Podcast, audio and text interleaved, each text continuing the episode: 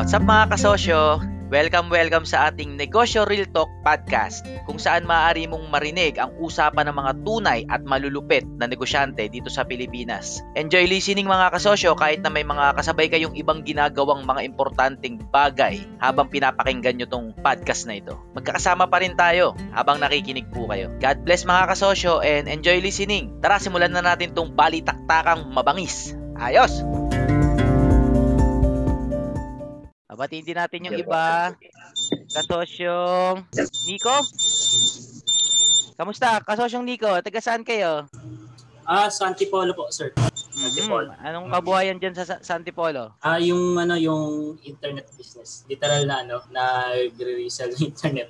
Nagre-resell ng internet. Ah, Oh, very good. Bakit wala pang PLDT dyan? Wala pang Converge? puno na po, puno na lahat. Kaya kami yung ano, kami yung nagsusupply dun sa mga Oh, talaga. Alam, mali, ano ka na niya?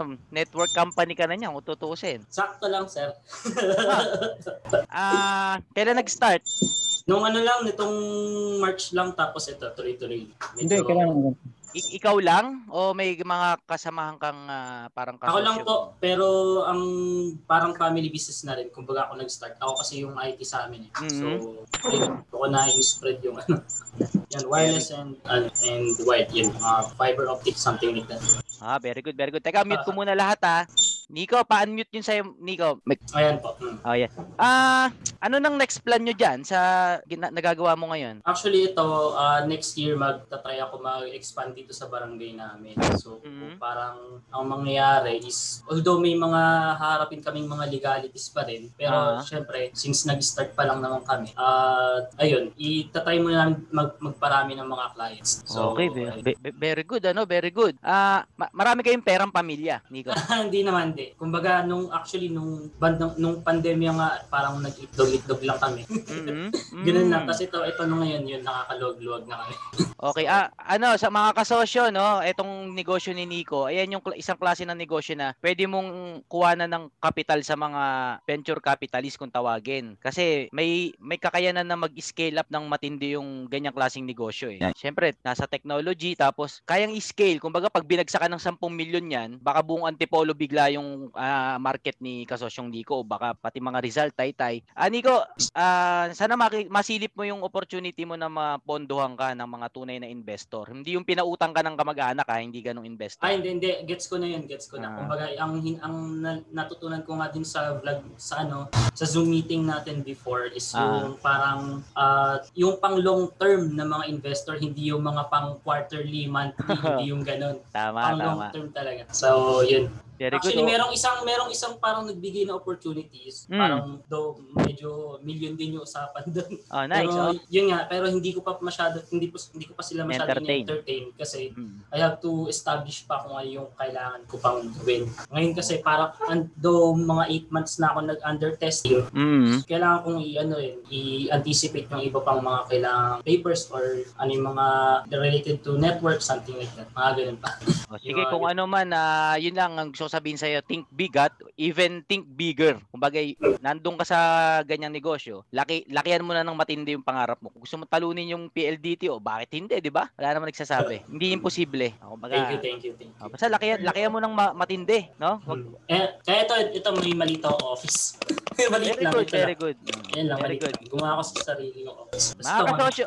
Mga kasosyo, merong, may negosyo kasi na kahit anong gawin mo, hindi ka mapupondohan. May ganong klaseng negosyo. Pero may negosyo naman na wala kang ibang pwedeng gawin kung hindi dapat, dapat mapondohan ka. Kasi dapat. Yung klase ng negosyo mo, dapat mapondohan. Yung isa yon yung klase ng, isang klase yan, yung kla- klase ng negosyo ni kasosyong Nico. Kaya yung iba, halimbawa lang, ang negosyo mo, pulburon. Pinapaalala ko lagi na, kahit pulburon, sabi natin pulburon lang yan ngayon, hindi dapat magwawakas sa pulburon. Dapat meron kang version ng malaking pangarap sa kabila ng pulburon. Case in point, gusto mong maging kasindami ng Goldilocks, ganun. Ganung pangarap. Alam niyo yung mga kasosyo, kahit saan ka tayo magsimula, kahit saan, kahit gaano kaliit, pangarap pangarap lang ang ano eh, basihan eh. Kung hanggang saan yung limitasyon natin. Ang nagiging problema sa ating mga Pilipino, ito lang ah, ah, aking napansin. Kung, tut- kung titignan nyo talaga mga kasosyo, lahat ng Pilipino magaling magnegosyo eh. Magaling eh. Ngayon na nga lang pandemic, mga taong hindi hindi nag, nangangarap na magnegosyo, na, nagkaroon ng mga negosyo. Eh. Ibig sabihin, napaka-resilient natin. Ang nakikita kong kulang, eh yung pangangarap talaga natin ng malaki. Yung behind borders na pangarap. Maraming Pilipino ngayon nagsimula ng negosyo. Sang katutak. Ang, ina, ang napapansin ko lang, hanggang doon nga lang. Kumbaga, nagbenta sila ng sapatos online, hanggang doon na lang natatapos. Ang lagi kong inuulit-ulit, lakihan natin yung pangarap natin. Kung nagsimula ka sa pagbabuy and sell ng sapatos ngayon, kung sino, kung sino man sa ating mga kasosyo yun, wag matapos sa pagbabuy and sell ng sapatos. Lakihan pa natin, case in point, mangarap tayo na magkaroon, makagawa kayo ng mga sarili yung sapatos na mas magaang pa sa Nike o kaya sapatos na pag naglalakad ka, nagcha-charge ng baterya yung swelas mo. Yung pangarap na nakakatawa pag kwento mo sa iba, yun yung pangarapin natin mga kasosyo. Maraming magaling na Pinoy eh. Ang kulang yung pangarap eh. Yung pangarap na nakakanginig, yung pangarap na pag narinig ng iba eh, is either pagtawanan sila o o suportahan. Baga suportahan in finance, financial way. Ana ano ko lang na brought up ko lang mga kasosyo kasi yan, natutuwa ako sa iyo Nico dahil ah isa yan sa mga, mga may chance na madala mo sa madala natin sa ibang bansa, di ba? Madala natin yung technology sa ibang bansa. May mga tech companies, may mga Filipino companies na na somehow pumapalag sa industriya ng technology. Pero mas gusto ko pang paramihin eh. Dumami pa I pray na dumami pa lalo yung galing kasi ako sa tech industry mga kasosyo kaya ano sa akin niya malapit sa puso ko yung yung ganyang klase ng negosyo. Ah, Nico, kahit anong madaanan mong struggle sa mga darating na araw, na, sigurado naman magkakaroon. For sure. Huwag kang Okay. titigil ha. lang, ano, Ganun meron talaga sir, eh. meron. Internet? Ah. Ay, may tanong si Kasosyong. Opo. Nagbebenta po Ah, sila ng internet. Sed, Sed C. May tanong sa'yo si, ano, Sed C, Nico. Ah, yes po. mm. Ano yung para kayong ISP niyan sa lugar nyo? Yes po, ISP literal. Mismong Ah, provider. Pero actually, Kasi, nung ah, uno, mm, Naalala ko lang kasi, yung Converge kasi nag-umpisa sila sa Pampanga, mag-asawa lang sila. kumbaga So parang ng, similar kasi yung kwento nila kasi hindi sa kanila rin yung service tapos naging Converge din sila. mm, So actually, siguro baka maging ganun yung scale nyo. Ngayon na naging public company sila, na malakihan na yung sakop niya, hindi lang Pampanga na ano na rin sila sa NCR. Actually, marami na rin sir mga hindi talaga aware. Ang alam lang talaga nila is yung mga, well, well yung very common na mga known na telco. Pero yung mga katulad namin, meron, marami, actually marami na rin sila. May, although may mga maririnig kayo dyan na mga iba na. Nico, tawag kaya yata, Nico. Tawag kaya yata sa likod. Ay, di ba? Ay. Wala. Wala. mga, Si Miller, eh, yun, mga nagsusupply din po, eh, actually iba mga malalaki na. Pero mga naka-hide lang, kumbaga low-key lang sila. Oo nga, no? Marami nga na lumalabas na mga maliliit na ISP company. Pero dito Yes, nakaraan oo. dito eh. Sa Rizal din sila sa Taytay. Sasabi, sasabi ko nga, lakihan eh. Lakihan yung pangarap kasi nandoon na eh. Nandoon Yes na. actually malaki yung scale ng business talaga. Nakikita, Mm. nakikita ko yung opportunity talaga. oh, expand. ano, ah, marami kasing area na underserved ba na wala pang internet. Yes po, especially yung mga underserved areas, yung mga de- lalo na yung mga Kaya depressed ngayong, areas. ngayong pandemic talagang boom yung ganyang business kasi halos lahat yata kailangan ng internet ngayon. Opo. Para sa mga estudyante, yung mga ganyan. Kaya Pero magandang yun- demand. Oo nga, tama, tama. Ta- maganda yung nabanggit ni ano eh ni kasosyong Sedi. Napansin nyo, marami pa ta- marami pa talaga ni Sed. Sedsi ba? Sedsi? Edsi, ano ko lang yan, game name ko kasi yan eh. Sedi na Ay. lang, Sedi.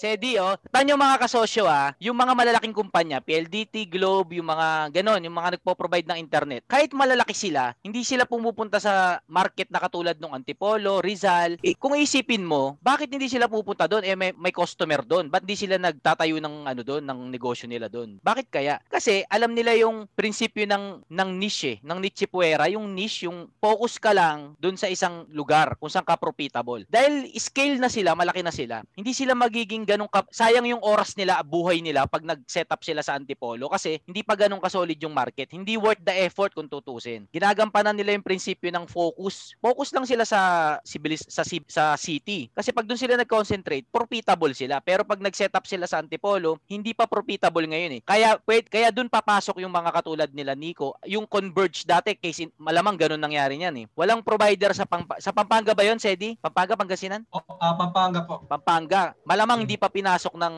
ng malalaking network 'yon. Pero sila nag-establish sila doon. Dahil nag-concentrate lang sila sa maliit, sa Pampanga lang, o ngayon isa na sila sa compete competitor sa buong met, sa Metro Manila.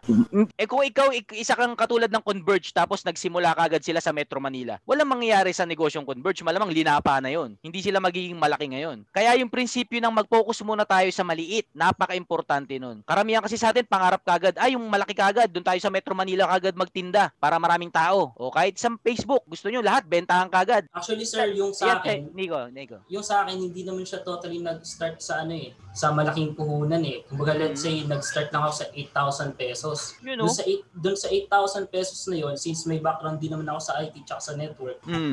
Parang ang ginamit kong pera, yung pera ng mga tao, ng mga nag-a-apply. Cash float. Yung cash float. Kaya Bayad na sa'yo, di ba? Yes, kumbaga bayad si bayad nila yung router, yung installation, yung everything. Kasama Yun. yung one month internet nila. So, doon pa lang parang nagkaroon ako ng scale nung kaya ko talagang palakihin yung business. Yun yung cash float. Yung may pera ka, binayad ng customer, pero hindi mo, hindi mo pa kailangan gamitin para sa kanila. Kaya pwede mong i- i- ibigay muna sa negosyo. O, nakapag-pre-sell ka rin. Hmm. Actually, yan yung yung 8K na yan, yan yung nung way back 2019 ng November, parang pinaka last money ko yan kasi nag-resign na talaga ako sa trabaho. Na Hmm. as desktop support sa sa isang well, kilalang company siya pero yun nga. ah yung puhunan na 8K na yun, last na nasa bank account ko na yun. Sabi ko kasi nung way back 2017 din, naka, Hmm. parang wifi hotspot tingi-tingi lang. Ah, Yun yung ah, una kong business. Tapos nung pagdating nung itong 2019, parang nag-resign na ako doon sa trabaho ko. Mm. Tapos ayun nga, nag, may last na pera ko na which is yung 8K nga. Yung 8K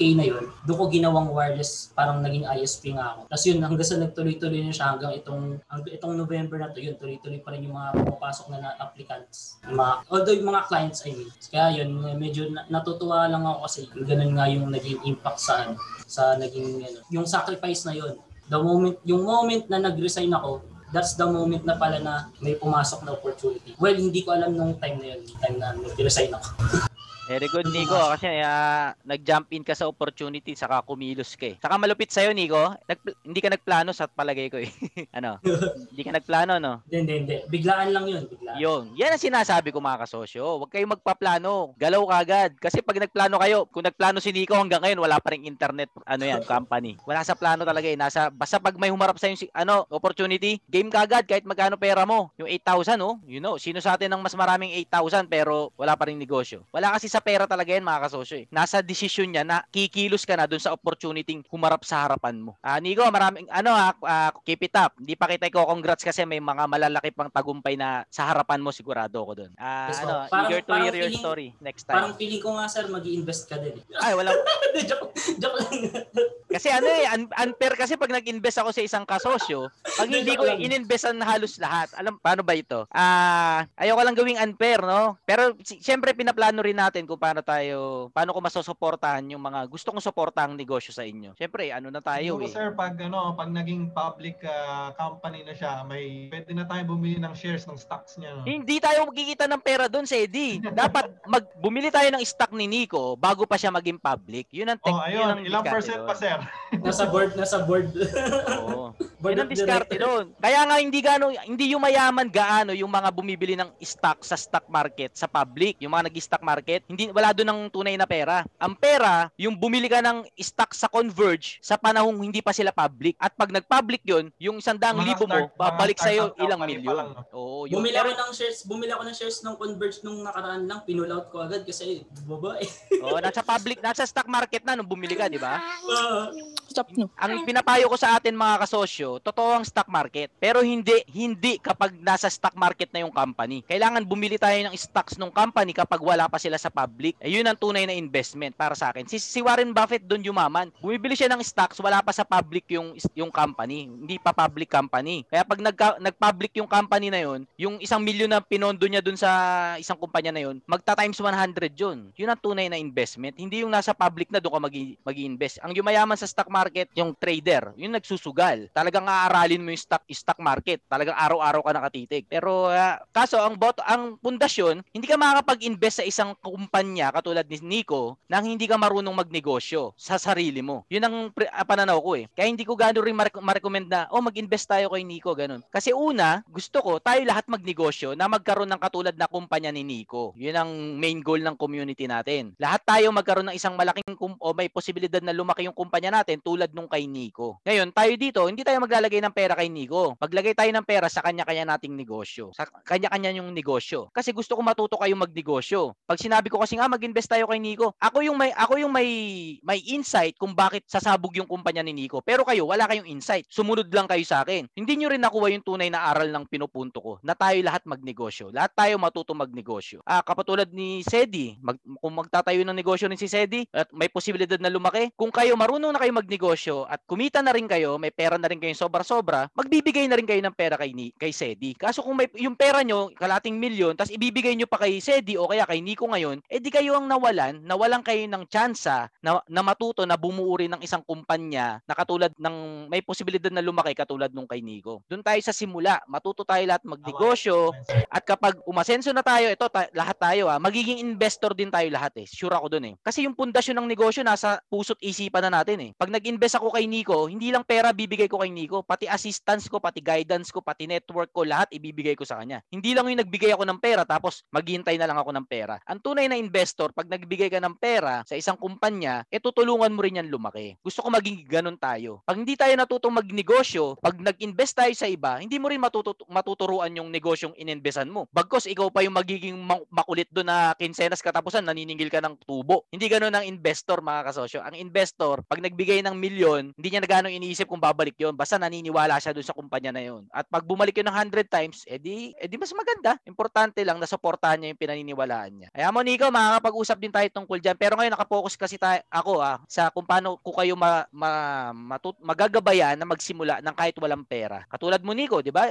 Actually, walang pera pero nakapagsimula. Mas, mara, mas marami kasi mabubuong negosyo. Ito yung ayun lang pinagdesisyonan ko. Imbis na mag, mamigay ako ng pera sa bawat isa, gabayan ko na lang kayo na magsimula kahit walang pera. At true enough, mas maraming nagkakanegosyo eh. Kasi yun ang gusto ko eh. Yun ang pangarap ko, personal. Maraming Pilipino totoong magnegosyo. Katulad ng negosyo ni Nico. Totoong negosyo. Hindi yung negosyong para makapanloko ng iba. Yung negosyong may silbi sa karamihan. Katulad ni Nico, binuo niya yun dahil may pakinabang sa maraming tao dun sa kanila. Yun ang mga negosyo. Hindi yung nagnegosyo ka para lang hututin yung pera din ng kapitbahay mo o kaya nung kamag-anak mo para kumita ka. Hindi ganun. Kikita tayo kapag may pakinabang yung nagawa nating negosyo. Gusto ko maging ganun tayo lahat. Hindi yung pera-pera lang. Madali kumita talaga ng pera mga kasosyo. Ang mahirap yung mag-provide talaga ng totoong value. Yung talagang may silbi. Yun ang mahirap i-figure out eh. Pero the more we try, the more ano yan eh. The more na mapipigure out natin na ito yung may pakinabang, ito yung wala. Ito yung panluloko, ito yung totoong tulong. At figure out din natin yan. Basta bawal man loko dito mga kasosyo. Yun lang ang, yun lang isa kong kinakaayawan.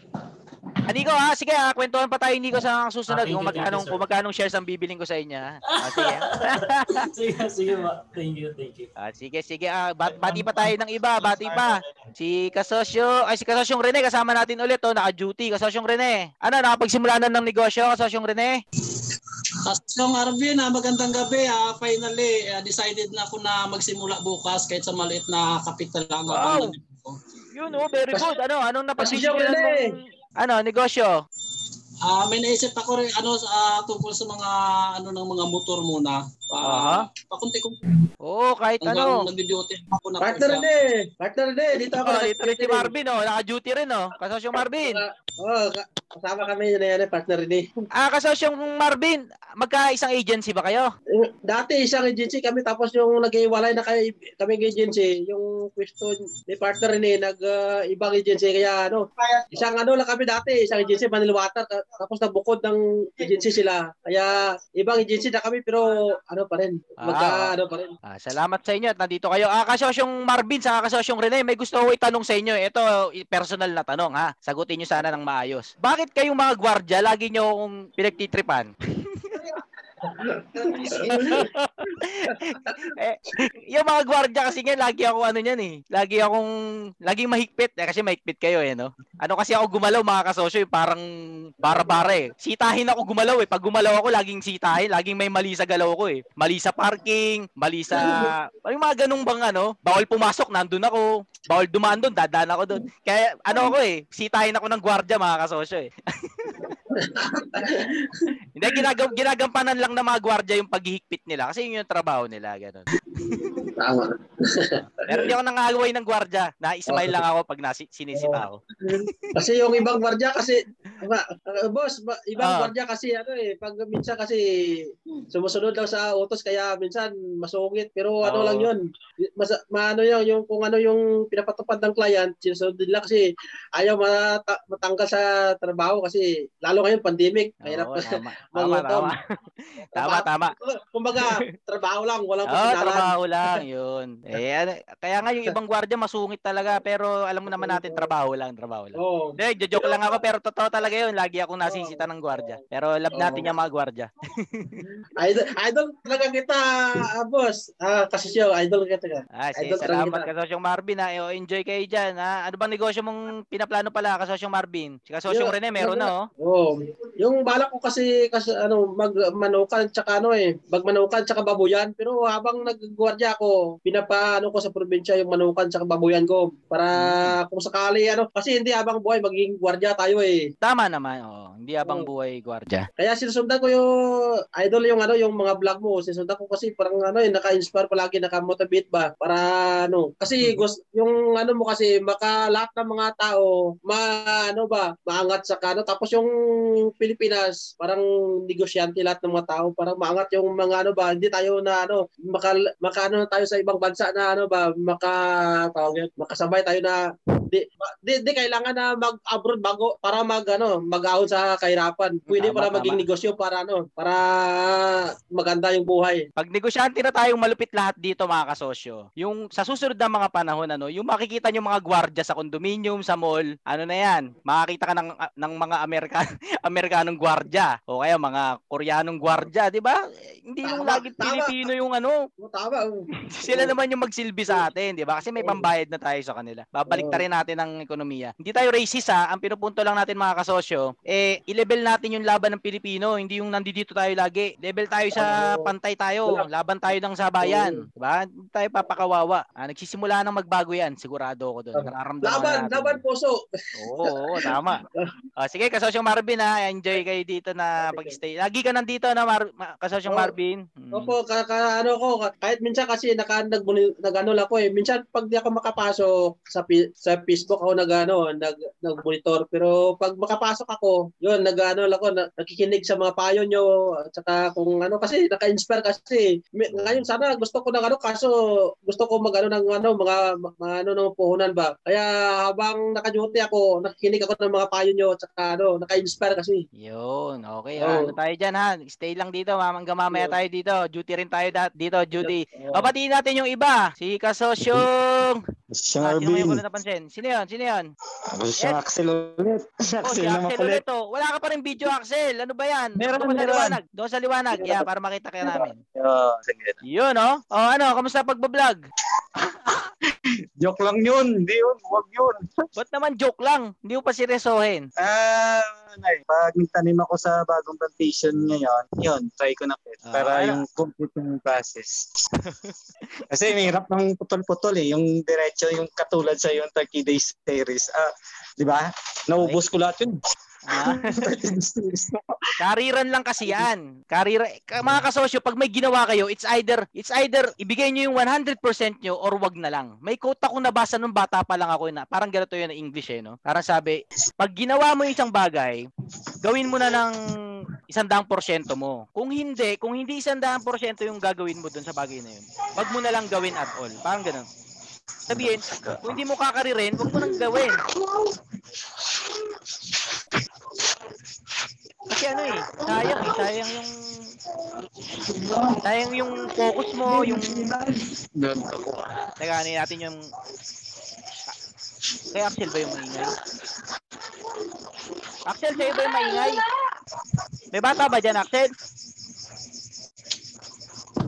O yan, kay Axel nga yata. Oh, wait lang, kasosyong Axel ha. Sira yata yung mic mo ulit. Ah, bati pa tayo ng Medyo iba. nawawala ka na eh. Sig- Mahina kasing sig. Oh, may na signal eh. O sige, kwentuhan pa tayo mamaya Axel ha. Medyo garalgal eh. Oo, sige. Oo, sige. ah, sige ah. Okay, okay. Doon ka sa liwanag sa susunod. Ikaw naman Axel, lagi ka sa dilim eh.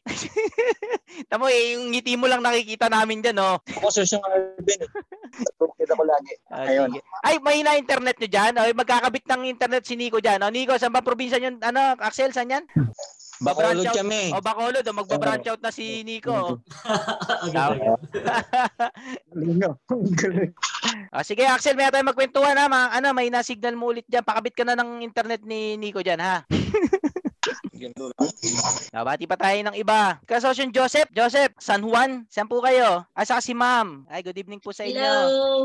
Hello po. Ito po kami sa Italy, sa Roma. Ah, wow. Kamusta po kayo? Ah, mabuting mabuti rin po. Kamusta na po dyan sa Italy? Maluwag na ba ang ano? About Hindi sa ho, bali hanggang ano lang, hanggang 6 lang yung 6 PM lang yung mga restaurant. Hmm. Tapos eh hanggang alas 10 lang sa gabi eh ano na ano ah, curfew na. Hmm, Nakapagkwentuhan na tayo last time? Ah, bali pangalawa na Sa namin apartment? to. Sa apartment po? Ah, ah, ah. Ah, kamusta na po? tanong- Yes po, kamusta na po? kami. Yes, ma'am. Ah, halimbawa, ma- o ngayon na po, pwede o mamaya na lang. Maiksi lang po ba?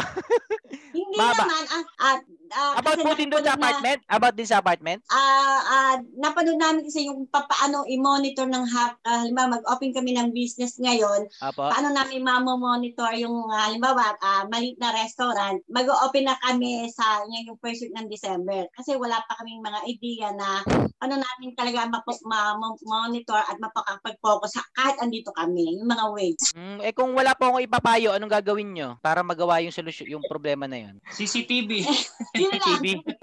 Oo. Para Marami yung ano, yung yung Yung ano kasa, yung cashier, yung Aha. depende nga, yun nga ho. Tapos kung halimbawa gaano gaano kalaki yung yung niluto, gaano karami, babatay doon. Kasosyon Joseph, meron kayong ah, ka- kaliwang kamay dun sa Pilipinas. Meron May no. katiwala kayo. Sino po? Meron no, pinsan niya. Pinsan, pero ano lang siya, ah, halimbawa, ah, tuwing hapon pwede lang niyang puntahan o umaga o sa kanya magre-report o kung anong kinita o kaya yung Mhm. mga labas at pasok ng pera, yun lang. Pero hindi siya makakapag-focus na doon lang, doon talaga sa loob ng restaurant. Ah, okay po. Ah, Kasosyon Joseph, ito, eh, eh, dito kailangan ng mga top 1. Kung makakahanap kayo ng isang tao sa Pilipinas na valedictorian o kaya salitatorian, yung talagang matalino sa school ha. Yung matalino po talaga ha. Hindi yung tamang matalino lang. Huwag kayong mag-hire ng, kailangan nyo ng, parang tawag ko doon eh, general manager. Yung mga general manager, ang, ang quality niyan para sa akin, dapat top 1 yan. Yung, yung matalino talaga sa klase. Yan yung magaling sumunod eh. Yan yung tapat. Yan yung hindi magkakamali. Pag top 1 niya, hindi mahal ang top 1. Hindi ho yan na magtitipid kayo kaya kukunin nyo yung ano lang, yung hindi nakatapos ng pag-aaral. Hindi. Pag, pag general manager, ah, pag usapan management, katulad ng problema nyo po, kasosyon Joseph, ma'am, mag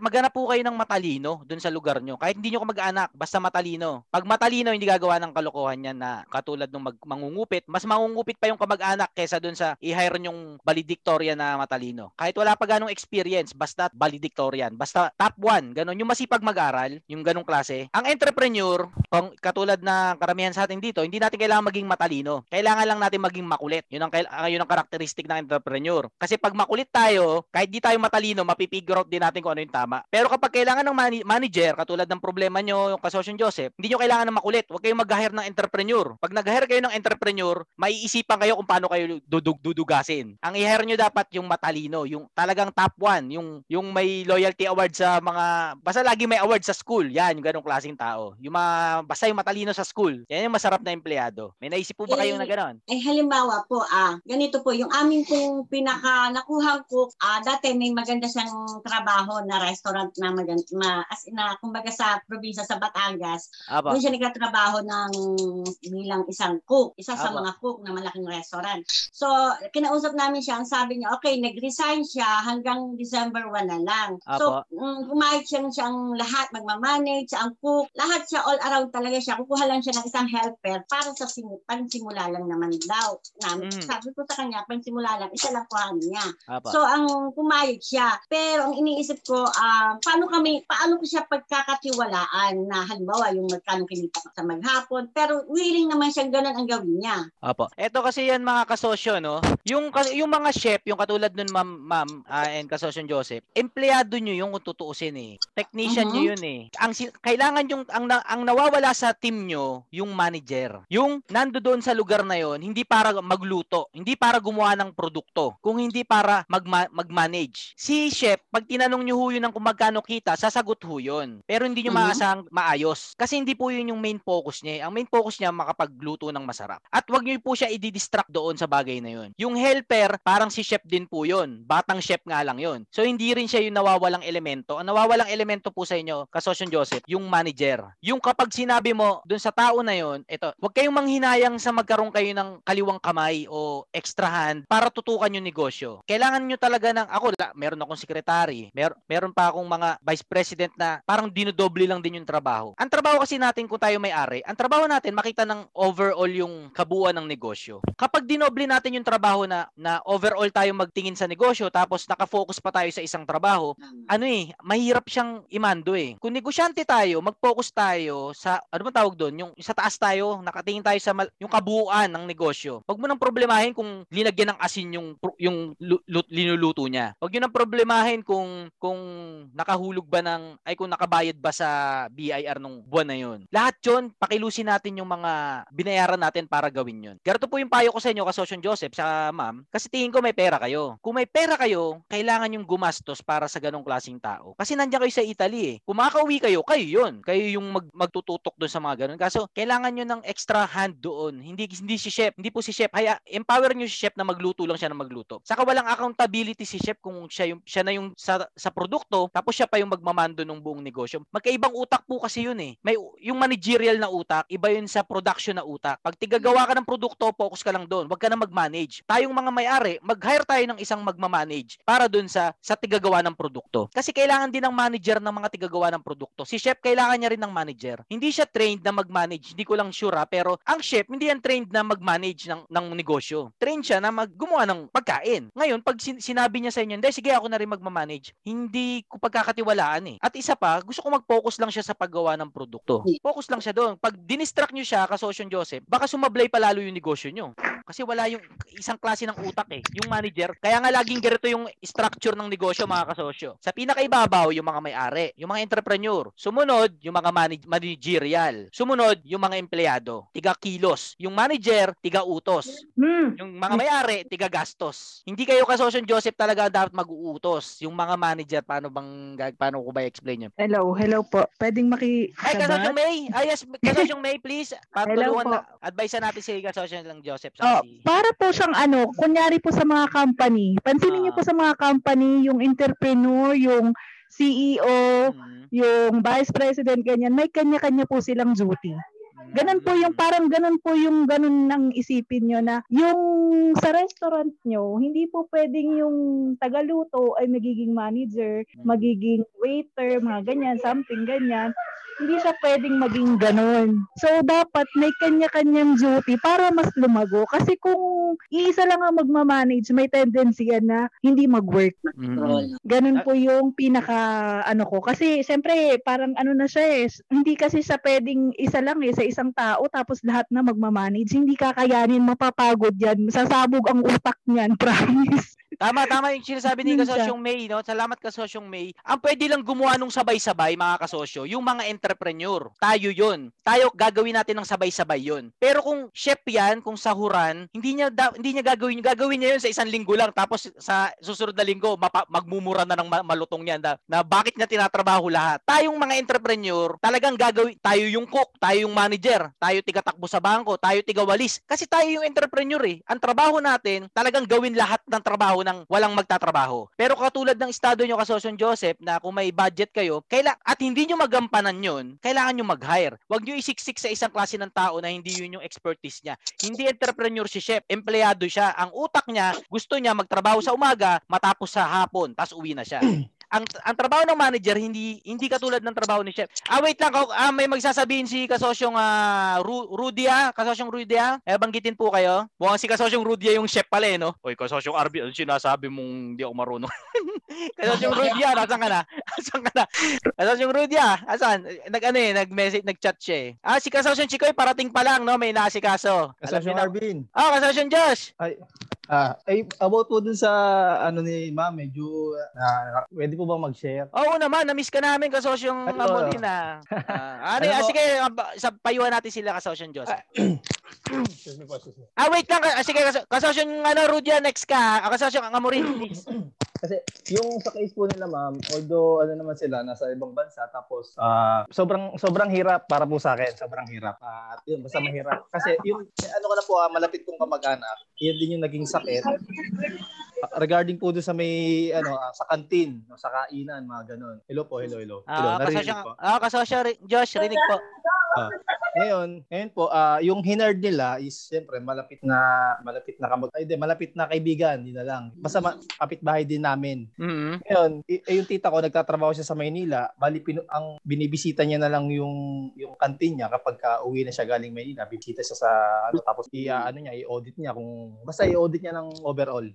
Ngayon, yung iniwanan niya doon na chef, siya nagmamanage sa lahat. Baga parang nauwi sa nauwi sa wala. Ang, ang pinopoint ko po kasi tama po yung mga sinabi ni Kasosyong Arvin tsaka yung isang natin kasosyo Kasosyong. May, kasosyong May. Mm, na kapag ka lahat tinrabaho ng isa, ma- ah, magkakaroon talaga ng hindi magandang mangyayari. Kung kung meron pong isang magmamanage lang, kung meron isang magmamanage, yun talaga ah, garantiyadong may may magandang resulta. Kung pag yung man, magmamanage po ay talagang parang kayo sa Pilipinas. For example, kapatid, oh basta malapit, malapit sa inyo, na sa iyo sila yung titingin. Pero yung ipapagawa niyo po sa kanila lahat at lahat luto, lahat pamimili, ganyan-ganyan mauwi po sa wala. Para po sa akin lang yun. Based din sa nakita ko sa tita ko. Thank you, Salamat po. kasosyong Josh. Ah. Kasosyong ah, Joseph, ano masasabi niyo po?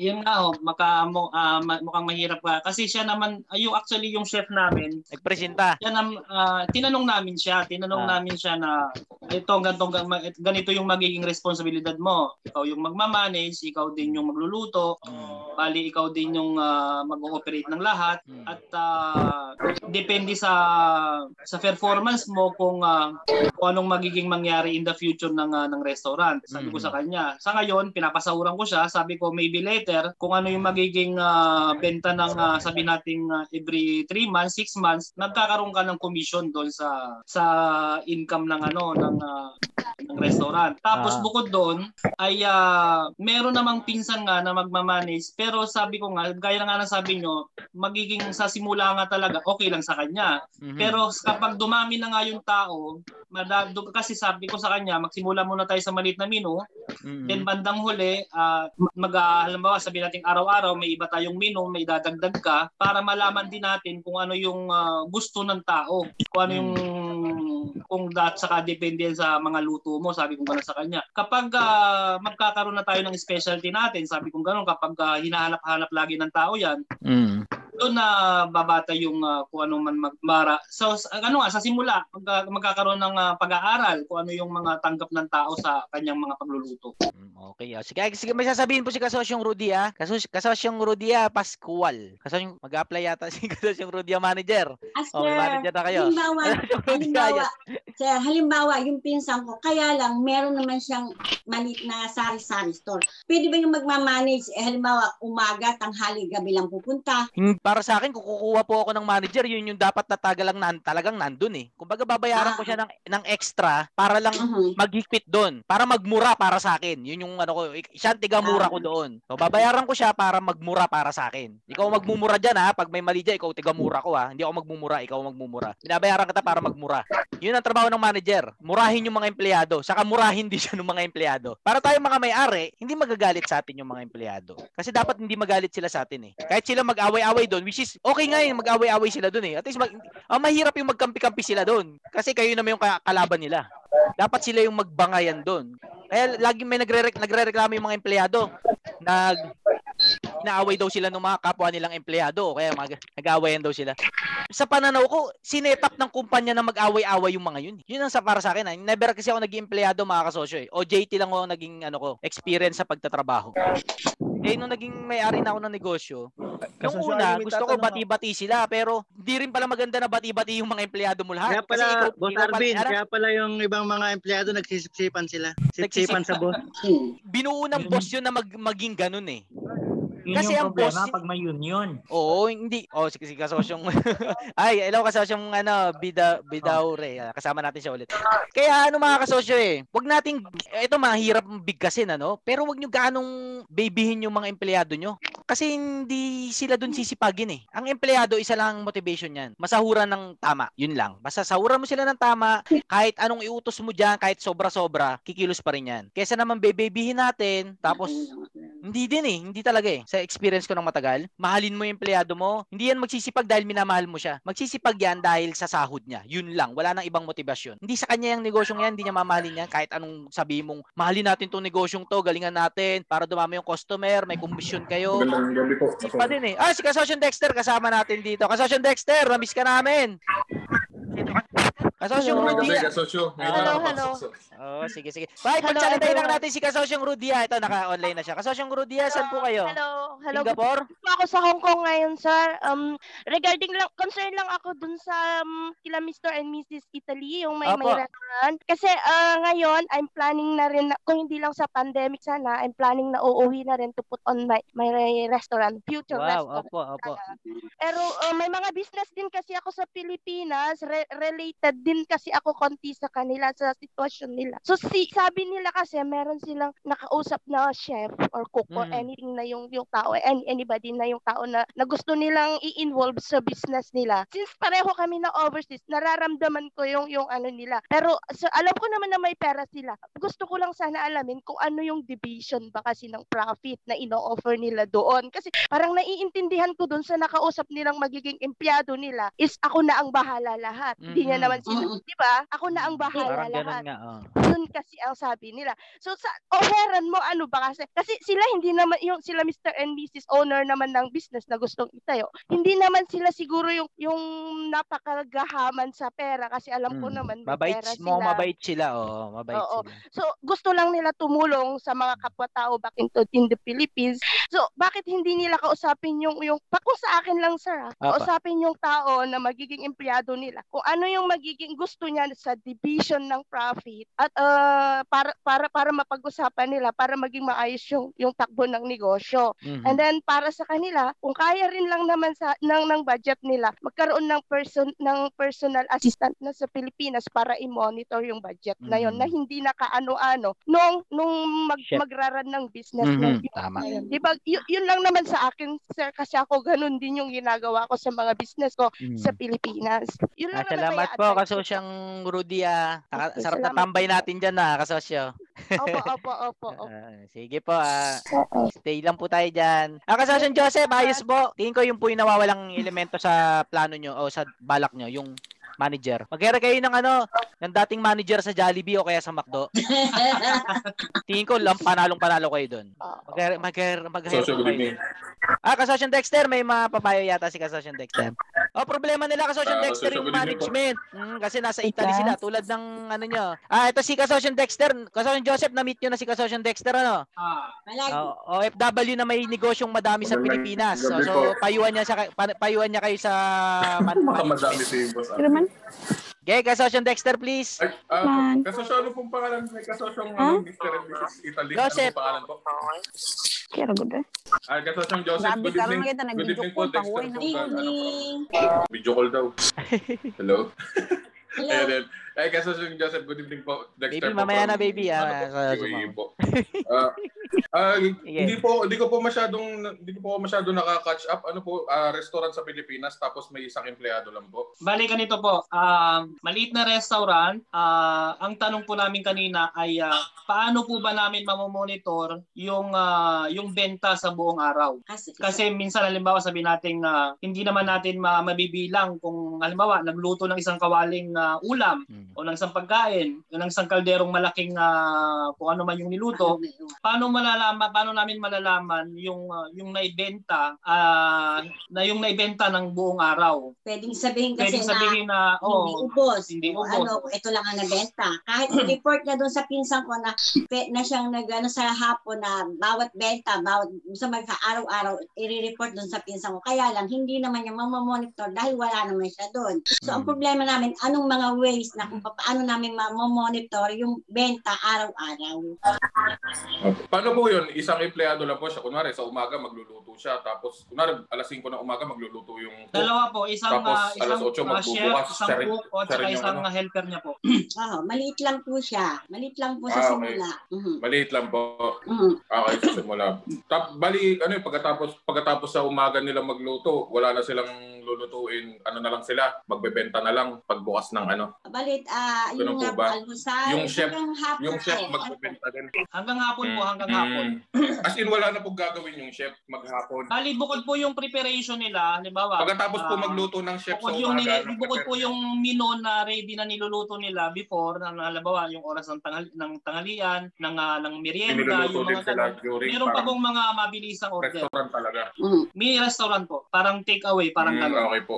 Opo. Opo. Apo, kasosyo, yung mga naipayo po sa inyo, okay na po yun, yung mga sinabi po nila, papaikliin ko na lang po, tsaka straight to the point. Ganito na lang po ang isipin nyo kung gagana po para sa inyo. Mas gugustuhin ko po na gumastos ako ng 5,000 pampasahod ng another empleyado para maging abala sa pagmamanage at pagmamonitor kesa mawalan ako ng potential sales na 10 hanggang 20 mil. Tama po yun, tama po yun. Yun, nadali ni Kasosyo Dexter, tama. Yun yung logic. Ganun, ganun lang po yun. Yung, yun po yung logic no, mag-invest po kayo since hindi naman po, kumbaga, kahit papano eh, adjustable naman po yung budget natin siguro. Kung na, minsan nakakahinayang din, masyadong maraming tao, tapos ah, wala tayong masyadong asahan benta. Ganun po talaga sa umpisa. Mag, magsusunog po talaga tayo ng pera kahit papano sa umpisa. Pero worth it po yun. Kasi imbis po na makupitan kayo at hindi nyo ma-monitor or mali yung kwenta ng benta sa isang araw o sa isang buwan, di bali magpasahod ka ng ganitong halaga kaysa mawalan ka ng potential na ganitong mas malaking halaga. May tatanong po Yun kay po. Kasosyong Joseph at ano. Ay, meron po ba kayo napupusuan ng parang bukod dun sa magluluto, bukod dun sa mismong nakuha nyo ng tao sa restaurant nyo, meron po ba kayo napupusuan parang magiging, kukunin kong magiging manager parang gano'n? Meron, kaya lang, ah yun nga, yung pinsan ko na lahat, siya lahat Hindi ang, full time. ah siya lahat ang nagmamanage. So ngayon, pag-uusapan namin kung, kung pwede siyang mag full time na, kasi bali malapit lang naman, siguro 5 minutes lang, 10 Opo. Minutes lalakadin. So pwede ko siyang pag-usapan na oh, every 3 hours, pupunta siya doon. Di, Para lang niya doon, yung, makontrol. bukod po doon sa yung tao na wala pong ibang ginagawa. Wala. mas- Wala pa, wala. Wala. po, ka- kaibigan, gano'n. Wala po. Kung wala. sabi po, ayon po kasi sa, base po kasi sa mga payo po ninyo, so kumbaga ma, maobliga po kami maghanap talaga ng tao na magbabantay lang talaga doon magpamanage. Kasi Pero ngayon, ngayon po, wala pa po kayo ma, ano, ma, para po yung ma- makikita po gano'n. Ma, mapipili. Wala po. Wala, wala. Siguro, parang parang subukan nyo hindi na naman yun. Subukan nyo na lang muna siguro yung sa kamag-anak nyo. Tapos yun, kung ano man po magiging ano resulta at kung may kulang man po, ah doon nyo na rin po malalaman yung ibang ibang kasunod. O, sige kasosyo nga Joseph, saka ma'am, tingin ko po na na hilot-hilot na yung mga tamang diskarte nyo po. No? Ah, Ano na lang po kayo, alam ko po may naisip na kayong strategy dyan. Salamat po, salamat. Salamat Ay, may sasabihin si nagpayo. kasosyo ano, Bidaure. Kasi ano, parang manager naman yung kasi no, kasi yung ano, ah yung ano parang partner nila, hindi nila yun ano, nila yung manager eh. Y- y- yun yung dating kasi hindi siya ano, steady doon sa restaurant. 'Di ba? 'Di ba parang partner na, na lang nila yung dating nung ano nila, yung pinsan. Hindi po Hindi ata po. eh, hindi po, hindi po. Hindi po. Parang katiwala lang ho. Oh, katiwala lang. Pwede bang magdagdag bukod sa ano? Kasosyo Sige po, Shedi, sige po. Shedi please. Oh, magdadagdag sana ako bukod dun sa tao na i-hire nyo. Ah. Siguro po kailangan magkaroon tayo ng kung hindi nyo masyadong pagkakatiwalaan yung tao, mag bumili tayo ng system na kung saan may input na sale, yung tinatawag nilang POS. Mm-mm. Yun nga ho, yun nga ho naisip namin eh. Yun nga ho naisip namin yung POS tsaka yung CCTV. Opo, Pero po imposible yun. pa rin yung sa mga Sa POS kasi, pwedeng hindi, hindi nila maduduga yung generated na input sa benta. Kasi ano eh, ang gawain lang naman nila, mag-input sila kung, kung may benta sa umaga, sa hapon, tsaka sa gabi. Tapos, yung generated na yon sana na-view nyo na online. Kasi maraming system ngayon na, na cloud-based na eh. Kumbaga, yung owner, pwede na lang nila tignan sa internet kung ano sa araw na yun. Ay, Meron kasi- pong ganyan si Kasosyong Kenneth ata yun. Ganyan din siya. Nasa abroad din siya. Mm. Tapos nakikita niya 'di ba lahat ng mga sales mga ano, POS din ata yun. Alam ko, nag-work yun kay Kasosyong Kenneth kasi yun eh, kasi OFW rin si Kasosyong Kenneth. Hello, hello mga Hanggang ngayon. Ah, welcome kay Kasosyong, ah, welcome kay Kasosyong Chikoy. Galing pa sa tasa, umakyat pa yata ng ligaw si Kasosyong Chikoy. Oh. Chikoy, nanas kita. Hello po, hello. Welcome Kasosyong Chikoy. Ah, ah, kay yung sinasabi ni Kasosyong May at saka ni Kasosyong Sedi, prerequisite naman talaga kasi yung POS at saka lahat ng system ng negosyo. Talagang dapat naman talaga may system tayo eh. Kasama sa Pero sa pagsisimula kasi, para sa akin ha, yung igagastos nyo sa POS, igastos nyo muna sa tao. Kasi yung tao, pag mali rin yung input sa POS, o hindi rin nakakapag-input, wala rin kwenta yung mga system. Na. At saka kung si Chef ang mag-input doon, sigurado ko kutakot-takot na mura ma- maririnig nyo kay Chef pag pina-input nyo doon. Kasi walang panahon niya mag-input-input doon. Iba takbo ng utak noon. Pag gisahin nyo na lang kaysa mag-input ng inventaryo doon, sigurado ako. Ah, puro boy. Ah, tama yung lahat ng pa, ah, basta mga kasal kasal si ano Joseph, alam ko po na may mga ideas na po kayo diyan. Oh, yung daming nag-ambag doon na sa sitwasyon nila Ma'am jo- si Sir Joseph sa Salamat po, salamat po sa Nakikinig ako doon. Andito lang po kami hanggang matapos yung Ah, Zoom. Sige po, kasasyong May, thank you. Kasasyong Sedi, ang dami kanina nag-ambag kagad. Ano. Ah, welcome na si Kasasyong Chikoy at kamustahin natin sa kabagali Kasasyong Chikoy. Kwento naman dyan. Ano ba, positive na ba? Alin ba ay pa-positive? Sila na, sila na. Okay na ba? Okay na ba? Pinuntahan lang akong kaibigan. Yun, oh. Yun, yun, nag-long sleep. Yun, oh. Hindi, nakikinig ako kasosyo doon sa problema na nila kasosyo Joseph. Dagdag ko na lang din, no? Kung hindi ka makapag-POS, mag-hire ka na lang talaga ng kahera. Tapos, another thing na ginagawa kasi ng mga restaurant owners na ano, meron silang tinatawag na mystery shoppers. Oh. Yung mystery shopper, ito inoobserbahan nila kung ginagawa ba yung proseso. Ang Ah, number one na sandata okay, kapag nanakaw. Sa amin kasi parang restaurant din, pwedeng nakawin service eh. Mm-hmm. Pwede nila lang i-print ng i-print tapos ang presyo nila 3 piso lang. Pero ang halaga ng print is 15 pesos. Para may Good idea. Gandang negosyo. Ang, talaga. Ang gandang negosyo yan, Kasasyong Chikoy, ah. yung negosyo mo, ano, mystery siya, mystery customer kayo. Oo. Actually, naisip ko Gandang gawin yan. negosyo yan, ah. Mystery no? shopper. Sa Jollibee, sa Jollibee yan may ganyan. May mystery shopper sa ano, Jollibee. Sa Pizza Hut, yung nag-waiter ako. Oh, meron- kasi yung ma- Meron tinatawag kaming ano, sila na CMS. Ano yan, ano yan? cus- customer Mystery Shopper. Pumupunta siya sa Pizza Hut, nire-rate mula pagpasok sa pinto hanggang sa pagtapos ng orders. Then yung minutes na ano, yung minutes ng orders, 'di ba sa Pizza Hut, kailangan 15 minutes ma-serve na yung pizza. Yung Mm. drinks, kailangan 5 minutes. Lahat yun nire-rate ng mga CMS or Customer Mystery Shopper. Yun. Kasasyong Maki, saan galing yung, emple- yung tao na yon? Hired nung pizza Hut? Galing yun sa Pizza Hut. Ay, eh, mga kasosyo, ito opportunity. Naisip na ni kasosyo Chikoy, may, may pera dito. Ang negosyo nyo, tigakain sa restaurant. Kung may kung hobby nyo, kung mahilig kayo kumain, ganun negosyo nyo. Anong pangalan ng negosyo kaya ano yun, kasosyo Chikoy? Mystery Shopping Agency. Kain na kain agency, oh. Bawa yun ang negosyo rin yan.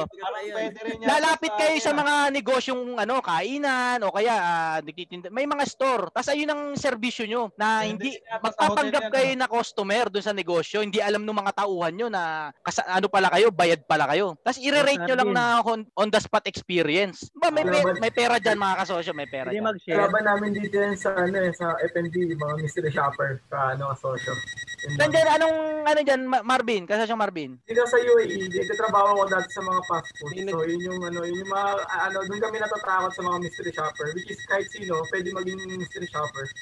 Mm, ka- oh, kasi- hindi, mo hindi, hindi, hindi, hindi nila ano eh, wala silang, wala, ka- wala silang kakalilan, iba-ibang tao, iba-ibang lahi. Hindi mo ma-figure out kung sino Hindi mo yung alam. mystery shopper. Hindi Oo. ko alam kung nag-expect sa Pilipinas. Magandang ano siya, magandang business siya kung sa Pilipinas kasi para namomonitor yung mga ugali ng mga staff kung yung mga staff ba nagsusot ng guantes o tawag dito, ah, nakipag-cooperate sila sa customer ng maayos, nang babastos ba sila, mga ganun ba? Magandang ano yun, magandang business siya. Pwede po mag-share sa mystery shopper. Thank you, kasosyong Marvin, ha? Kasosyong Joseph. Meron, meron po, po. ah, reminders lang po, no? May, yung mga mic po natin, pag di po tayo magsasalita, pa-mute po muna natin. Sa mystery shopper po kasi, minsan, minsan po kasi nakatimbre na yan sa manager. Example sa mga hardware store. Ah. Bag- Bago bago papasok yung mystery shopper, sinasabihan na yung mga empleyado o may darating tayo ngayon na mystery shopper. Ah. Mag-ayos kayo. Sinasabihan? Ba't sinasabihan? Hindi, strategy lang ng manager yon para ayusin yung trabaho nyo. Pero, Pero wala talaga. kasi ano, sa amin hindi. Ang sorry sa amin Kasi hindi. po ano eh, parang nire-rate din para yung performance. Pagdating doon sa mystery shopper, ire-report niya ngayon doon sa may-ari na ganito maganda yung mga pamamalakad ng Hindi, hindi trabaho ng mystery shopper na i-report ang magandang pamamalakad. Ang mis- ang trabaho ng Oo. mystery shopper, alamin kung sino ang loko-loko. Oo. Kapag saka wala ma-improve. report, ibig sabihin failure ka as a mystery shopper. Ang ano mo do, ang kumpanya mo talagang seryosong manghanap ng ano, ng mali o kaya i-improve o kaya pupunta dun yung isang ano mo, tao mo sa Jabawa sa Pizza Hut. Tapos itatapon niya sa yung iced tea. Tapos titignan niya kung anong reaksyon ng manager. O kaya sasabihin nung may-ari mismo ng branch na yun na, ah, mystery shopper, ah, gusto ko ganito, gawin mo ah. Ah, sumigaw ka ng mala- kumain ka ng lasing, ay kumain ka, lasing kayo. Ganyan. Yun ang tra- trabaho nyo. Kasi gusto malaman ng may-ari kung anong reaksyon ng mga manager kung lasing yung mga customer. Ang gandang negosyo mga kasosyo, may pera dyan, Actually, sigurado sir, ako dun. Actually, mga kasosyo, meron po yung ano eh, sa ibang bansa po, hindi ko alam po sa Amerika, meron pong program na ganyan talaga. Na meron Hmm. talaga sila para silang detective na sinusubukan nila yung mga empleyado ng isang restaurant. Pati Oo, sa maganda. pagkain, service, ganon. Meron ho talaga yan. maganda mga maganda Yun, mga yun, kasosyo. Yun yung matitip ko sa inyo. At saka syempre, magandang sistema talaga. Yan ang, yan ang panglaban natin sa mga magnanakaw. Magandang sistema. Okay mga na kasosyo. dun, wala nang ano. Ah, let's move on. Ah, pa, ah, bigay muna natin yung floor kay ah, yung mic kay Kasosyo Chikoy para ma-introductionan tayo sa ating ano, ah, session ngayon mga kasosyo. Ah, welcome Kasosyo Chikoy, please. Hello po, welcome. Hello sa inyo lahat. Pasensya na kayo, medyo nahuli ako, no?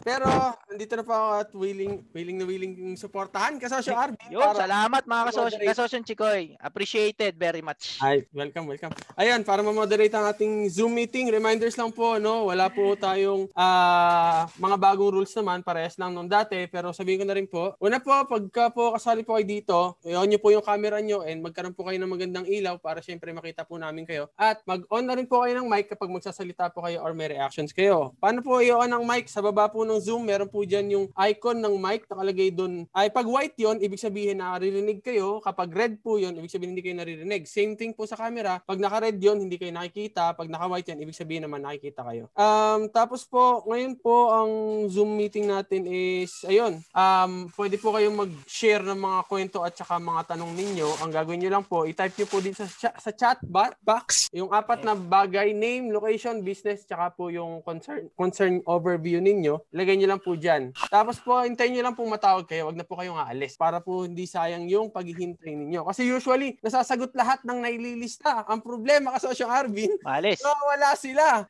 Okay, kung aalis po kayo agad, magbayad po kayo muna para po alam namin na okay, okay lang na umalis. anyway, ah yun po. Tapos po, maliban doon, syempre, ayos na lang po tayo ng tayo sa harap ng camera. Huwag po tayo maghuhubad or kung ano man. Ah, wala pong maghuhubad sa likod. Parang Cesar Montano lang. wala pong ganun. Alright. Ayan po. Tapos, ah yung pong mic, i-check nyo pong maigi kung naririnig po kayo. Kung ma- hanggat maaari po, yung may signal po kayo na maayos. Ayan po. Open na po natin yung mga question. Ayan, si Mina una na. And sunod-sunod lang po tayo. Sabihin ko po sa chat box pag stop muna and then continue po tayo. Ah, sige, Ayan batiin ko. po Thank tayo you, ng- Kasosyo Chikoy. At batiin na rin muna natin yung mga nasa labas sa Facebook, yung active mga active commenter natin si Kasosyong Buboy Sueno, no? Mukhang nagtrabaho rin sa Jollibee si Kasosyong Buboy. At ano pa tayo mga kasosyo, mapasok pa kayo sa loob ng Zoom, no? Ano pa lang 90 plus pa lang yata o ano. Si Kasosyong Gigi, mamaya man na daw siya papasok. Si Kasyo- Kasosyong Lauris nagda-drive pa. Ah, may mga ano na tayo, no? Namimiss kapag wala sila. Ah, ayun, ka- welcome ulit kay Kasosyong Dexter, no? Kasama natin ulit ngayon. At Kasosyong Maki, kasama ulit. O sige, Isang umaatikabong balitaktakan na naman ang napakinggan mo mga kasosyo. Salamat sa halos isang oras na pagsasama natin dito sa podcast episode na ito.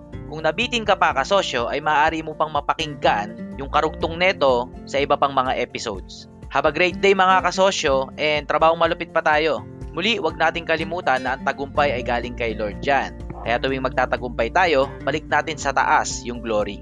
I love you mga kasosyo and God loves you. Trabahong malupit tayo, bawal tamad. Galingan natin mga kasosyo para sa bayan.